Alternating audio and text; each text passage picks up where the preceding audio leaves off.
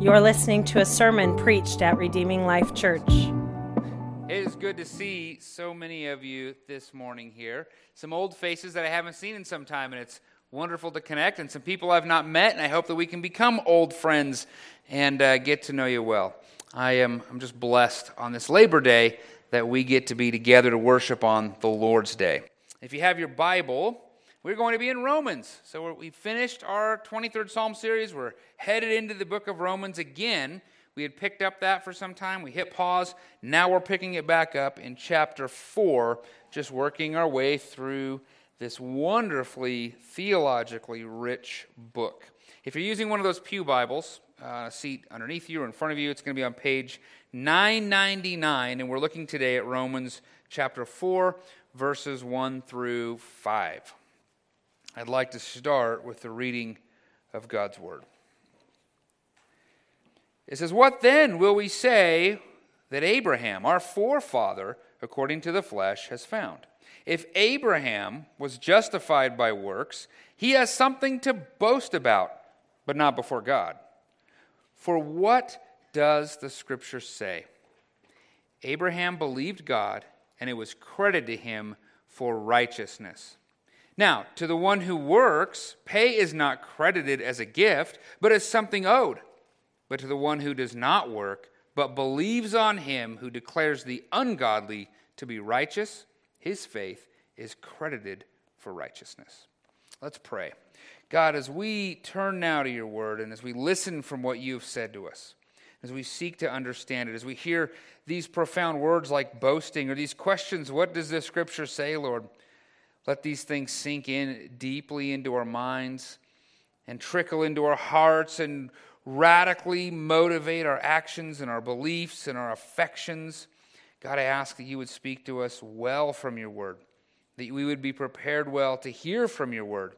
And Lord, we wouldn't just be those who look at ourselves in the mirror and walk away and forget what we look like, but Lord, instead that we are those who know. Because as James talks about, we are doers of the word because it has moved and motivated us. So, God, help me preach your word well.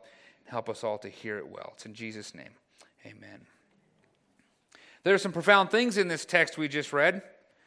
Uh, probably one of the best questions in all of the Bible for what does Scripture say? What a great way to understand how to explore life. But also, there's this really fascinating word in here that most of us don't like.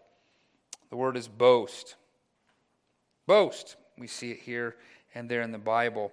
We love to boast, don't we? I mean, we love to boast. Another word for that is brag. You're like, we don't, we don't love to brag. Yeah, we do. Yeah, we do. Boasting is a way of making much of ourselves. Entire social media systems are built on us boasting. We've gotten so good at it that we don't even know when we're doing it anymore. It just comes out. We don't even catch it. Now, it's easy to see if you see it in a different way. it's straightforward if you look at the opposite of what we're saying and how we're saying it when it actually comes out. Let me give you uh, just a few things I've heard fairly recently, in fact, and see if you can hear the boast in it opposed to what's actually being said. We hear it in what's being said and we hear how it's being said. How about this one? Oh, I only eat free range meat and all organic products because I care about my body. Or how about this one? Wow, why do you have an Android phone? Everybody hear that one? Or maybe the opposite? Well, I wouldn't be caught dead going to that school. Think about what you're saying and what you're implying about the people who do hold to those things. How about this? Oh, of course, I'd never have a car payment. Or this is my favorite. And I've heard this one quite a bit recently. And, and I, before I say it, I just want you to be cautious that if you're saying it, think about what you're saying on the other side of it and who you're saying it about. You ready? Well, I wasn't stupid enough to vote for that guy. what are you saying? What are you boasting about here? We love to boast about ourselves. We love to boast about our choices. It makes much of us, isn't it? it, it, it what we're doing is we're saying something about others for the purpose of saying something about ourselves. Maybe you remember the guy in the temple. God, I thank you I'm not like other people, greedy, unrighteous adulterers, or even like this tax collector. It's Luke 18 11, if you want to read it. You know how that went. We love to boast. But where do you think you'd be if Jesus hadn't come along and dragged you up out of that ditch that you fall into so frequently because of sinful behavior? You end up in those sinful places. Where would you be? Where would your boasting be if not for what Jesus has already done for you? We are really pretty self absorbed, aren't we? We're broken people. I mean, we are so broken that we even try to take credit and boast about our own salvation, which is what Paul's talking about here. We, if we could, try to get away with it, would brag to God about how well we did in saving ourselves. That's what we would do. And that's exactly the point Paul is trying to make here. In essence, he's saying Jesus did the work that justifies or saves Christians. So we actually have no place to boast. And most of us know that intellectually. Most of us say, Yeah, you bet, I get it. Right, but we're going to go over it again just to make sure we know what we think we know.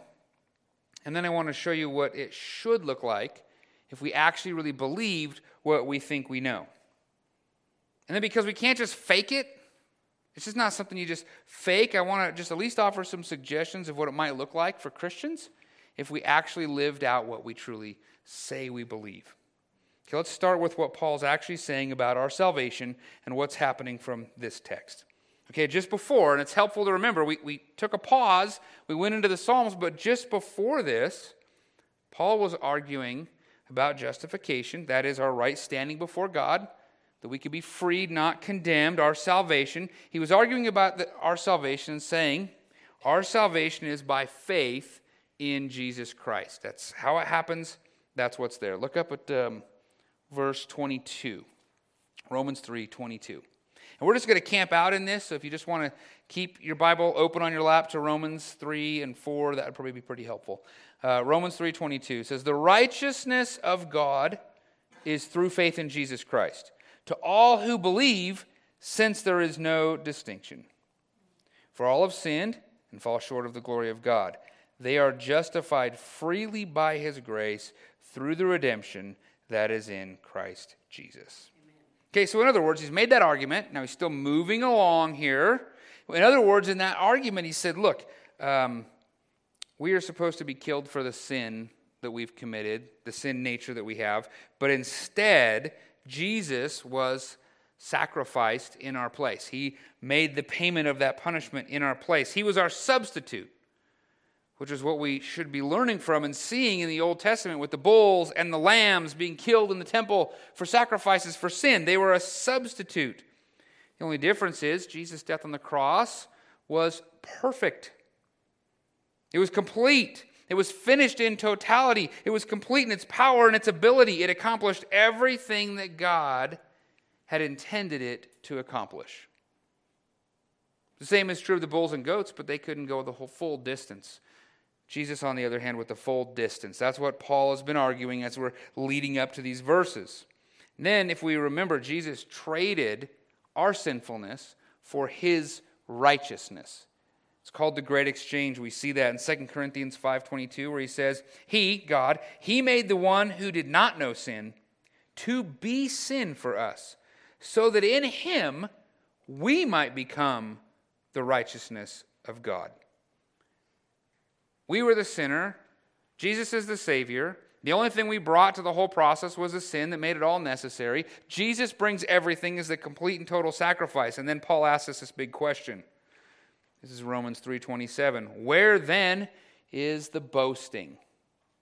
Now, translation, that's a little tricky. I kind of like how the ESV and the NLT say it just because it helps bring some clarity. I'm not sure if it's the best translation, but hear that from these two verses, or these two translations. What then becomes of our boasting? That's the ESV. What becomes of our boasting if this fact about Jesus and our sinfulness is true? Or hear it from the, the New Living Translation. Can we boast then that, that we've done anything to be accepted by God? That's a fair question. Can we boast? Can we post this on our social media status? Hey, check me out. Here's a selfie of my face and a statement about how I contributed to my salvation. Can we do that? Paul continues, he says, It is excluded. Not just no, but that's what he's saying. It is excluded. No way. But it's not just a no, it's that it's not even an option. It's not even a possibility. We didn't contribute a single little part of this, or we would have something to boast about. We didn't do anything. Jesus did it all. It's not that, that if we just try really hard, Jesus will come and see our intentions. It's not that, that if we do everything here, Jesus will do the rest. We didn't do anything. None. Zero. It's not even an option that we have anything to boast about. And then Paul continues. And he's speaking for those who would be asking the questions. And he says, wait a minute, by what? He, this is what he says, and then I'll paraphrase. By what kind of law? By one of works. You say, but wait a minute, what, what, what, what, where are you getting this? What is this? How? What system? What principle? Is it by one of works? And he goes on his answer No. On the contrary, by a law of faith. For we conclude that a person is justified by faith apart from the works of the law. That's Romans 3 27 through 28. Works of the law over here, justification by faith over here, apart from, not connected to. It's not that obeying the law of God or doing certain things, specific things in a specific way, will bring about your salvation. Otherwise, you could boast about what you did, but you didn't contribute anything to it. You have nothing to boast about. So now Paul appeals to an example, and that's what we're reading now. The example. That's the foundation of the argument. And now we come to this example, and he goes to none other than Father Abraham, this super faithful guy, this, this patriarch, this father of the faith. And he quotes Genesis 15 6. God makes his promise to Abraham. And for the record, at this point, when the promise is made, Abraham is a very old bag of bones, well beyond childbearing years and his wife, her condition is probably much worse. God takes this old bag of bones, who's sad because he's not going to have a child to inherit his stuff, and he takes him outside. And he says, Abraham, I know you think this is impossible. And most people probably would look at your situation being, you know, 90 years old. Your wife's situation, Look up at the stars. You see all those stars? Now, this isn't like we live in the light pollution of Salt Lake City, look at the stars when you see two. Right? This is like no light. If you've ever been out on the ocean, if you've ever been in one of these places and you look up and the entire sky is just absolutely filled. There's that weird band of a hazy light coming through, right? And if it's a movie, there's a shooting star every time. It's that. Abraham looks up and God says to him, Your descendants will be more numerous than the stars you see here. Seems impossible, right? But it's a promise of God. God made him that promise. And in the quote that we hear in the example, it says, Abram believed God and he credited it to him as righteousness. That's the illustration. You're just like, wait, hold on a second, Paul. Wait. That's your example that we don't work for our salvation? What is that? That's the example? Paul's like, yeah, that's, that's the example. It goes like this God spoke, Abraham listened. God said God would do something. Abraham believed God. Did you hear that format? God spoke. Abraham listened. God made a promise. Abraham believed. Paul is saying our salvation is just like that. God speaks, we listen, God's made a promise, we believe. Paul goes on to say that if Abraham had done anything, something at all, to contribute to this whole arrangement, then it would have been owed to him instead of credited, or a better word is maybe like a gift, to Abraham. And so to be sure Paul knows that we know the point, he says it again with clarity. The following verse, he says, But the one who does not work, but believes on him who declares the ungodly, the sinner, to be righteous, his faith is credited for righteousness. It's Romans 4 5. Paul, just a little bit later, if you look down, and in my printing, and I appreciate this, the Old Testament quotes are bolded, so I can see that you might have that. If you look down a little bit to Romans 4 9, Paul restates the quote, but he says it in just a slightly different way. And he's not wrong, one, because he's inspired by God. But number two, because the word does have a range of meaning, and he, he restates the, the quote again. This time he says, faith was credited to Abraham for righteousness. Faith. Abraham's belief in the previous verse is stated as faith in this verse, and it shows there's something connected and synonymous between those two. So, following that line of thinking, Paul says in Romans 5:1, if we were just to continue this through, since we have been declared righteous by faith, we have peace with God through our Lord Jesus Christ. See, God has declared us, the unrighteous sinner, the one who doesn't deserve and can't earn, He's declared us now righteous, now justified, now saved. How? Why? When? What did we do to earn this? Why, why would God do this? Romans 5 6 it says, While we are still helpless, helpless, incapable, can't do it. We, are, we can't do anything for ourselves. We're helpless. While we were still helpless at the right time, Christ died for the ungodly. That's why we can't start boasting that we did something to earn our salvation. The Bible makes it abundantly clear. All the credit goes to God. Not most of the credit, not 96% of the credit. All of the credit goes to God. And if all the credit goes to God, that means none of the credit goes to us. None of it, none of it comes our way. There is nothing to boast about. It'd be silly and wrong because we didn't do it. Paul says it another way in Ephesians, and he's crystal clear here in Ephesians 2, verses 8 through 9. You probably know it, some of you have it memorized. It says, For you are saved by grace through faith. Now, key into this. And this is not from yourselves, it is God's gift, not from works, so that no one can boast. There's no boasting here. There's no boasting in our salvation, but we still do it, don't we? We do it. Let's be really honest. We, we try to find ways to somehow think that our salvation comes from ourselves or that we did something, that we can kind of pat ourselves on the back, like, hey, look, I, I did something, and, and I, I can show you how. Remember how I showed you we see it from the negative? It's the same here. Because we actually occasionally have doubts like we're going to lose our salvation. Because we thought maybe we earned our salvation. If I do something right, I earned it. And if I do something wrong, I lose it. So I better not do something wrong. We have those doubts, don't we? And the Bible says that's not the case. We didn't do anything to contribute to the salvation. We're not going to lose the salvation.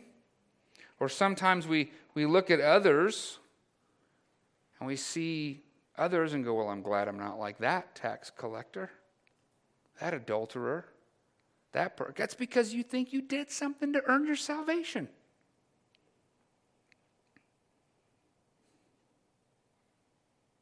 We say these things because what we say we believe does not match what we actually believe. We say one thing, but we actually believe something else. Why do we do that? Why do we do that? Well, because we're hypocrites.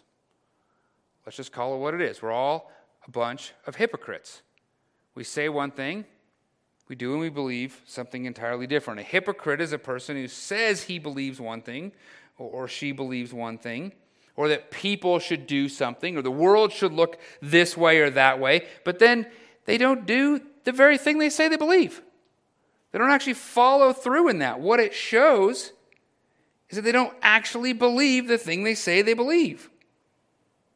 Is it easy to believe that we're hypocrites? Are you enjoying, like, oh, yeah, of course, I think this every day. I walk around all day long go, man, I'm a real hypocrite. I'm a great big faker. Most of us don't think like that. Some of you do, and you need to stop it. But most of us don't just think we're hypocrites, right? We, we, we don't see the very deep, underlying, deep rooted beliefs that inform our actions. Let me ask you this Do you think the Pharisees thought that they were hypocrites when Jesus was blasting away at them, that they were unbelievers and, and all the various things he said about them? Do you think they were like, yeah, he's t- this guy's spot on. We've been hiding it this whole time. No. In their head, they believed, but Jesus was constantly pointing out that their actions did not affirm and demonstrate what they truly believed. Instead, something else was motivating them and moving them, some other belief they hadn't necessarily stated or professed. He says, Look, you guys have, you guys have a problem. This is what James calls dead faith. That's a weird statement you put together dead faith. Okay, that's an intellectual belief that something is true. but the belief is not strong enough to overcome whatever other belief is actually motivating your actions. There's an underlying belief there that's actually leading you to do certain things that your stated belief cannot overcome. James, when he said faith without works is dead, he wasn't saying that faith plus some works is what brings salvation. He wasn't saying that. He was saying that, that if your belief or your faith doesn't motivate some kind of action or some kind of behavior or some kind of lifestyle because of that belief, then there's a good chance you don't actually believe what you say you believe. You believe something else. Imagine if I were to tell you that I believe it is extremely important for people at my age to eat in healthy ways, uh, to exercise daily, and that a guy like me should weigh less than 200 pounds. And then you observe my life and you, you notice me eating donuts, plural. You never see me go to the gym. When you ask me about it, I'm like, I don't have a gym membership. I don't exercise. Are you kidding? And then, of course, I weigh what I weigh. Right, what does that actually say about what I believe? What does that communicate about my deep underlying beliefs? I might say one thing, but clearly I'm demonstrating I believe something else. If our belief is real, then action is going to match. It's just that simple. When people believe God, then their heart and their mind start changing. That's what God says happens when we believe. Then we want to start to want to do the things that His words say that people who love Jesus want to do. It's not that doing the things got us saved, it's that we've been changed and we want to do those things. Something's happened here. We want to hear and we want to obey. We don't do that to get saved. We wouldn't. We can't. It's impossible. Paul said there's nothing to boast about because there's nothing we can do. Our actions only serve to demonstrate that we actually believe what we say we believe. God knew Abraham believed in Genesis 15. He said it. Abraham believed. Therefore, is credited to him as righteousness. God knows. God knows the heart. It's interesting, though, because James uses the same Abraham example. He even quotes the same verse. He's doing that to make the same point that Paul is making. But right before that, James asks this really helpful question. James asks, Wasn't Abraham our father justified by works in offering Isaac his son on the altar? That question is James 2:21. That's the question that comes right before the same quote that Paul used about Abraham believing. So it can't be just using James' argument, following his logic. It really can't be that Abraham earned his justification when he offered his son Isaac on the altar because that didn't happen till years later. A child had to be born, he had to grow up a little bit, time had to pass, right? We can read about that in Genesis 22.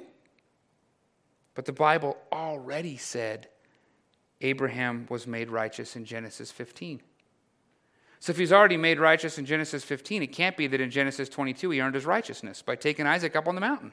It can't be that. So, what's happening here? James is making this argument to show us. James used the events in Genesis 22 to show us that the action of saving belief that started in James, or excuse me, that started in Genesis 15, proves to us, not God, God knew, it proves to us that Abraham actually believed God. It's an outward proof of what's already happened.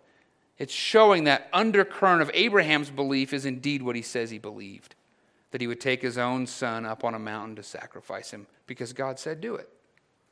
By the way, spoiler alert if you haven't read your Bible, Isaac didn't get sacrificed. God provided a ram, and it was really exciting. You should check that out. It's in Genesis 22. So the belief is demonstrated by those outward actions. And when the outward actions don't match the belief, then there's a problem. This actually goes both ways. We can see this go both ways. Jesus, uh, he rebukes the Pharisees a lot. And in one particular case, John 5, 86 and 87, Jesus says, If you believed Moses, now that if is critically important here. It's setting up a condition. So it's a conditional statement. If you believed Moses, and of course all the Pharisees said they did, they made that claim all the time. If you believed Moses, you would have believed me because he wrote about me. But if you didn't believe what he wrote, how will you believe my words? Did they believe Jesus' words? No. Because what they said didn't match their internal actions. This goes both ways.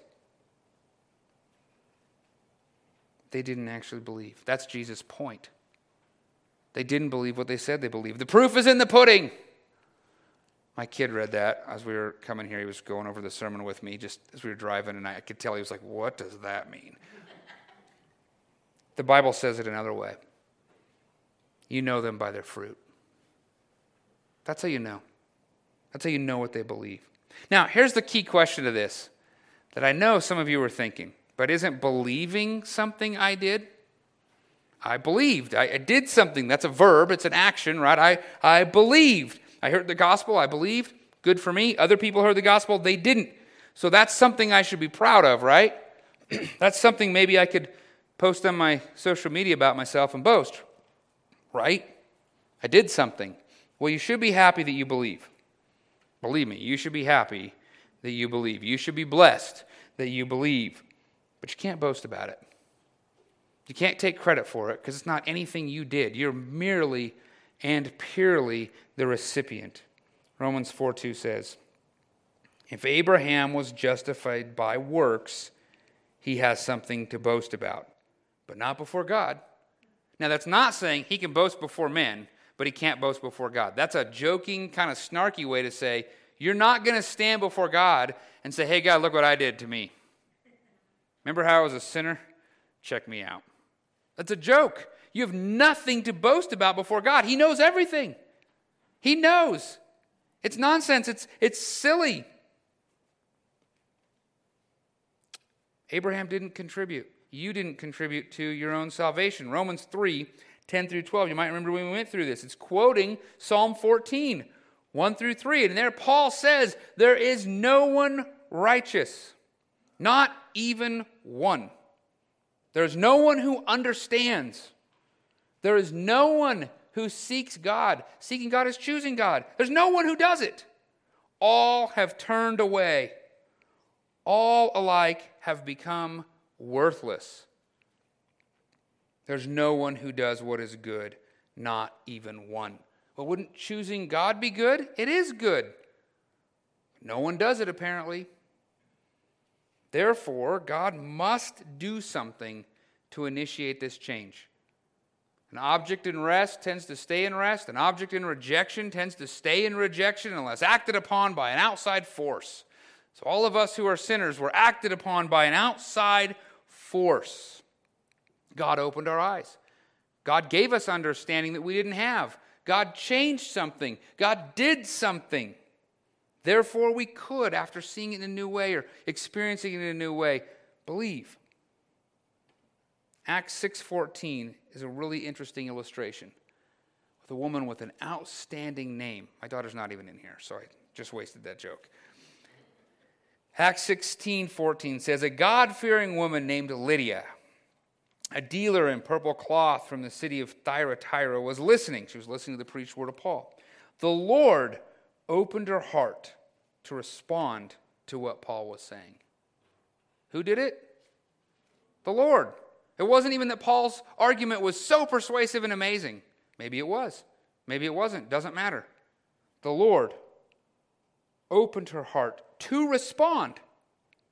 Ephesians 2 1 says, You were dead in your trespasses and sin. And then if you jump to verse 4, which a lot of us like to do, it says, But God who is rich in mercy, because of his great love that he had for us, made us alive in Christ, even though we were dead in trespasses.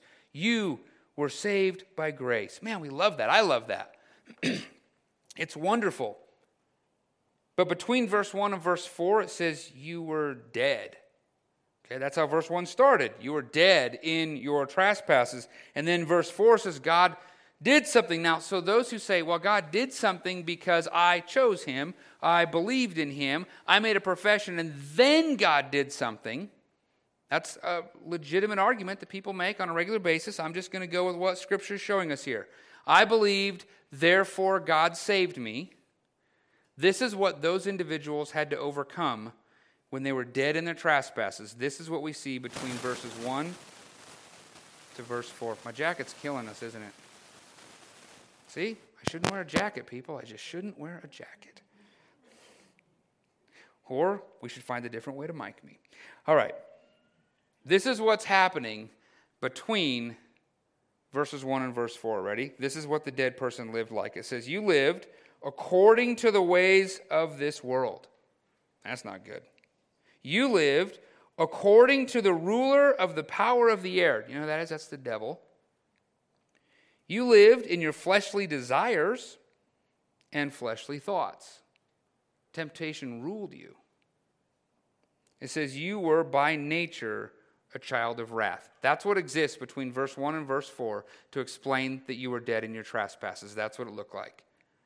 So if someone were to go, you know, this is who I was, but apart from God providing any kind of miracle in me, I overcame the ways of this world in my thinking and my behavior. I overcame the ruler of the power of the air, the devil, in my thinking and my behavior. I overcame all my temptations and all my trials and my fleshly desires, and I changed my very nature of my whole family and how I was born and everything about me as a child of wrath. I overcame all of those things in my thinking so that I could believe in God, and I did it without God having anything to do with it. And then when I did that, He gave me salvation. That's what you're saying. That's what you're saying. Does anybody believe you can overcome any of those things without the power of God. I just don't buy it. Which is why I really wholeheartedly hang on to verse 4 but God, who is rich in mercy. Why? He gave me all the ways to overpower those things. Made us alive. So we were dead, now we're alive in Christ. Though we were dead in their trespasses, we are saved by grace. Yeah, we didn't deserve any of that because you couldn't overcome that. If you could overcome any of that, you got a lot of reasons to boast, don't you? You could be very boastful. Man, I overcame the world, I overcame the devil. God granted you salvation by his power, not yours, so that you have nothing to boast about. You have nothing to boast about. You couldn't have done any of this without God. I just don't believe it. And the Bible makes it pretty clear, too. Jesus does every bit of the work that brings about your salvation. Every bit of it. Otherwise, you'd have something to boast about. If you call yourself a Christian, you have nothing to boast about in your salvation. So, what does our life look like, or what should our life look like when we really believe this truth and it really informs our behavior and it really moves our actions? Okay, if we don't believe that truth, the undercurrent of our actions has a lot to do with boasting. But if we do believe that truth, it's going to change the way we live. I want to offer us some thoughts. It's not, it's not everything. I think this should change a lot about our lives. But I'm going to touch on some key ones here. If we really believe that we contributed nothing to our salvation and Jesus did all of it, and it was a miracle that he would do such a thing, and it's by grace that he would do it, and it is by faith that we are saved, I think we'd be a lot more grateful to God for saving us. I mean, I, I think we wouldn't be able to get through a single day without just being amazed that He would save a, a wretch like me, that He would move me, He would move you. We, we, God, I can't believe you did this. I just can't believe it. Every day. I think this would inform and motivate our worship in really rich, remarkable ways. When we sing about Jesus dying for our sins, defeating death, saving the blind, making it so that we can see. When we sing those words, they should have real, real significant power in our hearts, and it should just cause us to weep with joy. A lot of people turn to Isaiah and, you know, God's going to collect all of our tears in a bottle. We always go to the negative, don't we? Oh, he's going to collect all those painful tears. I don't think so. I think he's going to collect all those tears of joy. And they in themselves are going to be an act of worship. Look at this bottle of joyful tears that worship what the Lord has done. There'll probably be some of those other tears too, but I think there'll be a lot more tears of joy when we see the magnitude of this. And it's an act of worship. And because we're more grateful for this, I, I think we would be more inclined to let the word inform our behaviors and our obedience. We'd let it shape our worldview. We'd submit to it. We'd surrender to it because it's God. He's the one who did everything. Okay, I'm going to do it your way, not my way. My way contributed nothing. Your way contributed everything. I think I'll listen to what you have to say. Here's another thing that I think would happen if we were really more aware of this belief and, and rested on it and anchored to the fact that we didn't contribute anything to this, but God did all the work. I think we'd be a lot more humble. This coming from a guy who is not very humble, I realize. This is coming from a guy who sometimes has these bouts of pride, right? We, I think we struggle with this thing, but our, I think our humility would be more, and I think our pride would die. I think we would be more humble. And I don't think it'd just be in our salvation, I think it would be in everything. I think we would just stop holding on to how great we think we are in the reality that we're really not that great in light of how great God is. I think this would help us to, to kind of kindle a better relationship and, and have better relationships with our fellow Christians. Because a lot of that pride would be gone. We wouldn't be so proud. We wouldn't be looking at them in different ways, judging them. Sometimes we judge them over which phone they have or how they eat, what car they drive. Don't we? Ridiculous. I think if we were a lot more humble, because we were a lot more grateful in what God would do, we'd have a much better relationship with our fellow Christians. All of them. We'd realize that, man, if not for God doing this in me, I would be way worse than anything I could possibly see in anybody else. And if not for God doing this in me and the other person, we probably have no relationship together whatsoever. And yet we walk together because we have our unity in Christ. I think that brings so much peace among God's people, and I actually think it extends well beyond God's people. And this last one, like I said, could, we could go on and on, but this last one, I think we would show a lot more love and a lot more understanding to the lost to the people who are not Christians, to the people who are not redeemed. Instead of looking out there and going, oh, can you believe what they're doing? Oh, I don't do, oh, those people. Look at those people. Oh, they're all coming after us. Oh, they're doing this. They're doing that. Can you believe they would do this or do that? Fill in the blank. I think we look at them very differently. We wouldn't look at them with anger or shock. I think we look at them with broken hearts because that's what God has for the lost. And we start to realize we would be just where they were and worse. And worse if not for the redemptive power of Jesus Christ that we contributed nothing to. I think it would change a lot. You know why a lot of them don't want to come here and worship with us in the mornings? Because we don't like that they put pronouns on their name badge. We don't like that they think that this is what marriage should look like. We don't like that this is how they vote. We don't like that this is how they live their lives. And we make it abundantly clear to them. And we would do the exact same things, and some of you secretly do, even with the redemptive power of Jesus working in your lives. Maybe we need to see this from a whole new perspective, don't we? If not for Jesus, we'd be far worse than the worst person you can imagine. So we should weep. We should weep. It should break our hearts. We should ask God, break our hearts, God, for what breaks your heart. And God has a plan for that. He told Abraham, I'm making you a people. You'll be a nation of priests to the world. Priests intercede between the brokenness of the world and the glory of God so that they too would know God. And even all those people struggled with all that, didn't they? We just struggle with this. Man, I just hope we could do just a little better. I think if we really started to understand this and we really started to understand the lost world and we really started to be broken for them, I think we'd stop seeing them as enemies. If you can see your enemy, it is not your enemy.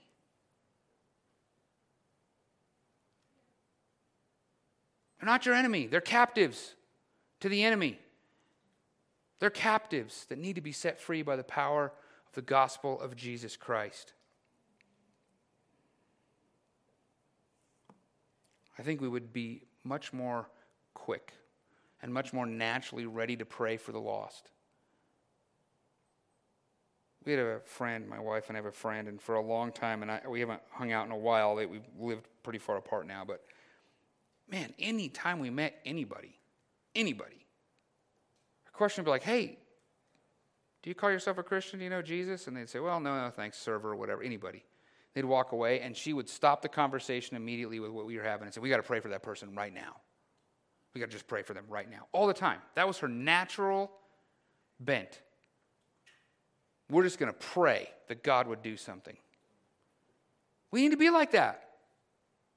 Quickly, naturally, often. We need to be praying for the lost a lot more. And I think we would have a heart for sharing the gospel if we really understood what Jesus did for us. We said, Man, I'm so glad somebody shared the gospel. Jesus used the power of that gospel to do something in my life. And he's told me to go out and share with others. I think we would do it.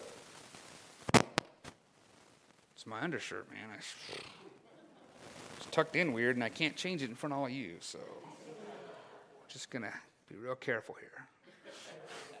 If we truly understood the power and magnitude of what God has done in our lives, we would want to see it in everybody's lives around us.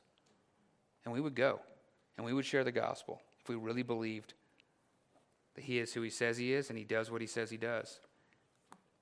We would do it. I want to encourage you to think about this truth. I really do. I want you to meditate on it. I want you to ponder it in your life. I want you to pray about it and just highly consider it. And I just want to leave you with the thought, the anchor thought for this whole morning. Jesus did the work that justifies Christians, so we have no place to boast. Let's stop boasting. Let's pray. God, you are the founder and everything to our salvation. And we believe, Lord, and even the belief you made possible. We were wretched sinners, unworthy you did a mighty work. God, please drive this belief deeply into us that it would inform our actions and motivate us. Lord, that it would, that it would be everything, whatever else is trumping those beliefs would be uh, cast aside. Lord, we want to really hold on to this. And Lord, forgive us of our boasting. Forgive us of our lack of humility. And Lord, may we worship you powerfully because we know that you have done all the work and that indeed we are saved by faith in Jesus Christ and by nothing else. It's in Jesus' name. We'd love to have you as our guest. For more information, visit redeeminglifeutah.org.